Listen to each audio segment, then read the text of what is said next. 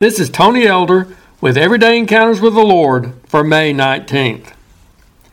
I remember when one of my grandsons was getting ready to celebrate his first birthday. He was at that stage where he was almost ready to start walking. He would easily pull himself up and walk around furniture while holding on to it. He liked to take steps while firmly grasping the steadying hand of a familiar adult. Physically, his little legs seemed to be strong enough for this milestone task. However, mentally, I don't think he was quite ready to take the plunge. Or maybe that was the problem. He was a little too scared of those times when he would inevitably take a misstep and plunge toward the floor. When we encouraged him to try to walk, there were times when he would bravely take two or three steps before faltering.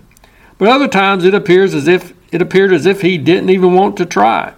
He would allow his legs to hang limp, or he would immediately plop to the floor to crawl to his desired destination. At that point, he seemed to lack the confidence required to venture out in this new direction. When he watched his big brother running around, you could see in his eyes that he knew such activity was his destiny as well, and he was anxious to join him in doing it. But at the same time, he knew that it would mean leaving the safety of being close to the floor on hands and knees and instead wobbling unsteadily in an upright position that could result in falls, bumps, and bruises. We can be similarly hesitant when it comes to taking steps towards spiritual maturity. It's interesting that the Bible describes our relationship with God as being a walk. Some of us probably pray regularly for a closer walk with the Lord. We know that it's God's intention for us to keep making progress in that journey toward Christ likeness. We're challenged when we see others around us who have deeper prayer lives, greater knowledge of the Bible, more evidence of the fruit of the Spirit, and whose lights shine brighter for Jesus. They just seem to run circles around us when it comes to nearness to God. We want to be like them.